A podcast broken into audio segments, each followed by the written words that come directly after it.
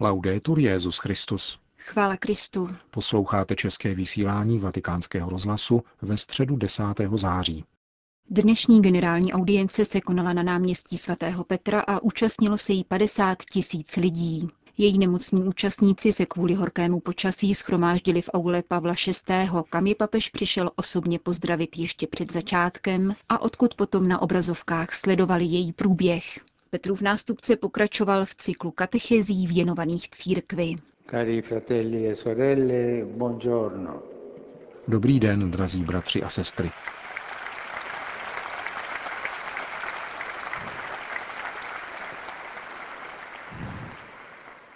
Nel nostro itinerario di catechesi sulla Chiesa V našem cyklu katechezí o církvi jsme začali uvažovat o tom, že církev je matka.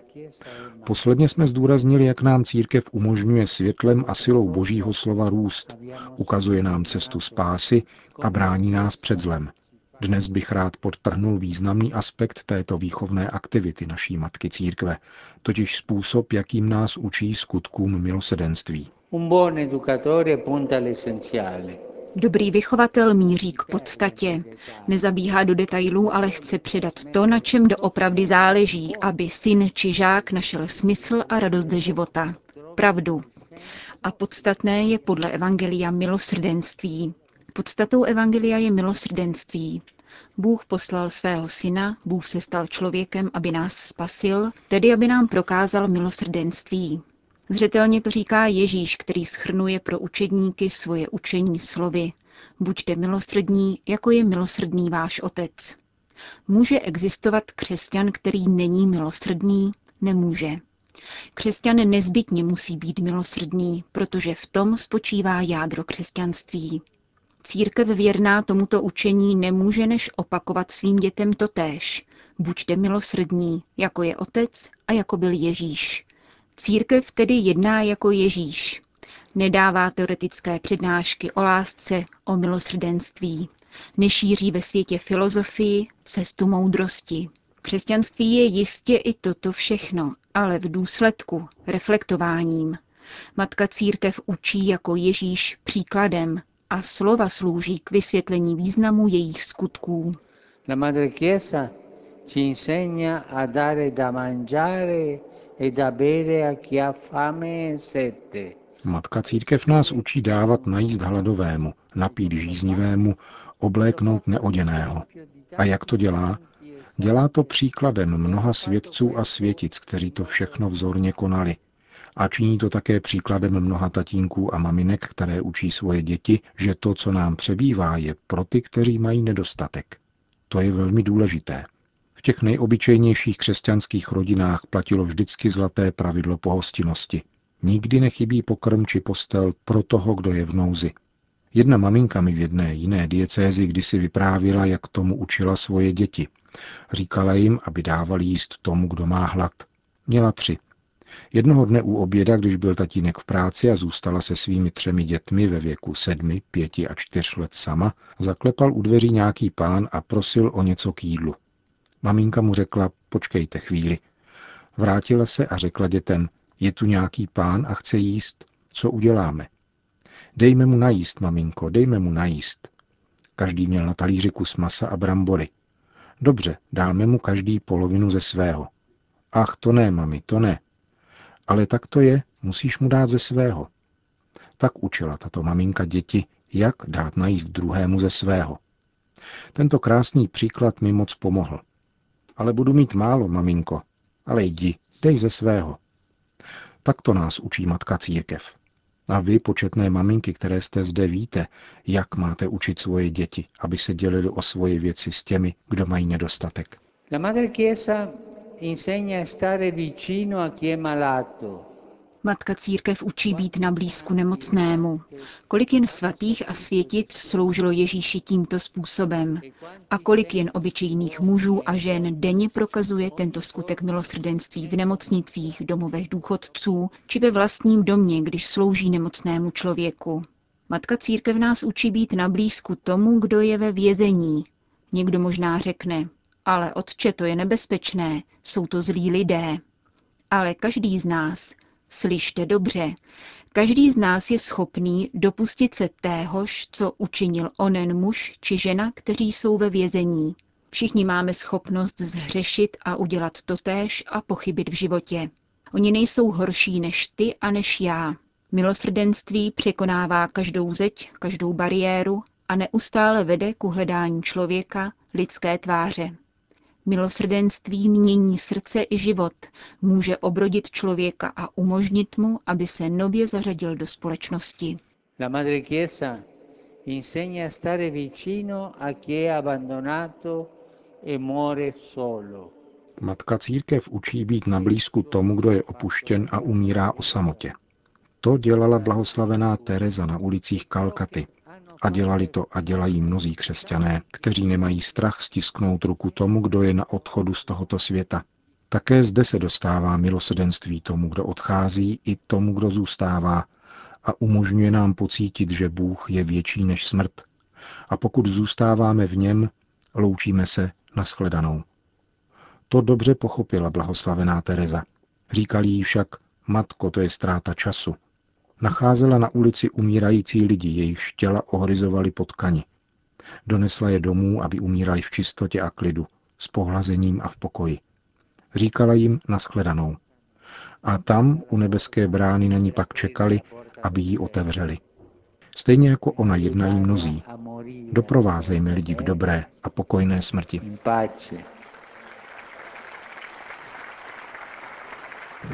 Cari fratelli e sorelle, Drazí bratři a sestry, così la Chiesa è madre. církev je matkou tím, že učí svoje děti skutkům milosrdenství. Osvojila si tuto cestu od Ježíše a naučila se, že je to pro spásu podstatné. Nestačí mít rád ty, kteří nás mají rádi. Nestačí prokazovat dobro tomu, kdo prokazuje dobro nám. Ježíš říká, že takto dělají pohané. Aby se svět změnil k lepšímu, je třeba prokazovat dobro tomu, kdo nám to nemůže oplatit, jako to učinil Otec nám, když nám dal Ježíše. Kolik jsme zaplatili za svoje vykoupení? Nic, všechno zadarmo. Prokazujme dobro a nečekejme nic naspět, na oplátku. Tak jednal Otec s námi a my máme jednat stejně. Konej dobro a jdi dál.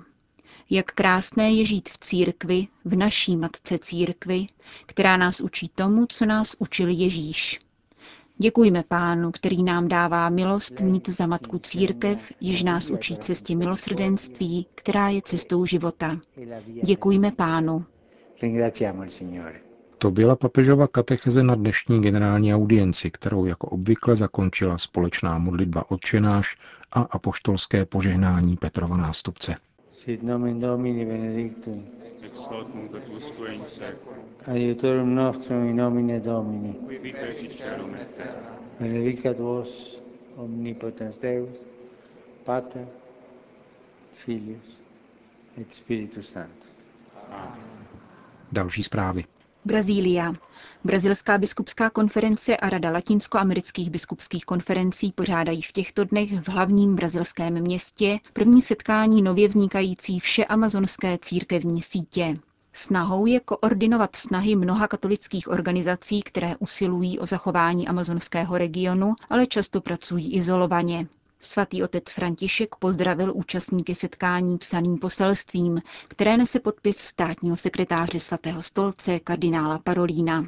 Papež připomíná svou loňskou promluvu k brazilským biskupům v Rio de Janeiro, kde Amazonii označil za lakmusový papírek a za těžkávací zkoušku brazilské církve a společnosti. František tehdy biskupy vyzval, aby povzbuzovali a rozvíjeli činnost amazonské církve a nyní děkuje za organizaci prvního setkání, které se věnuje zejména ekologickým otázkám v této oblasti. Papež přeje hodně úspěchů všem plánovaným iniciativám a žádá, aby vznikající koordinační síť spojovala zejména lidi a nikoli pouze počítačové kabely.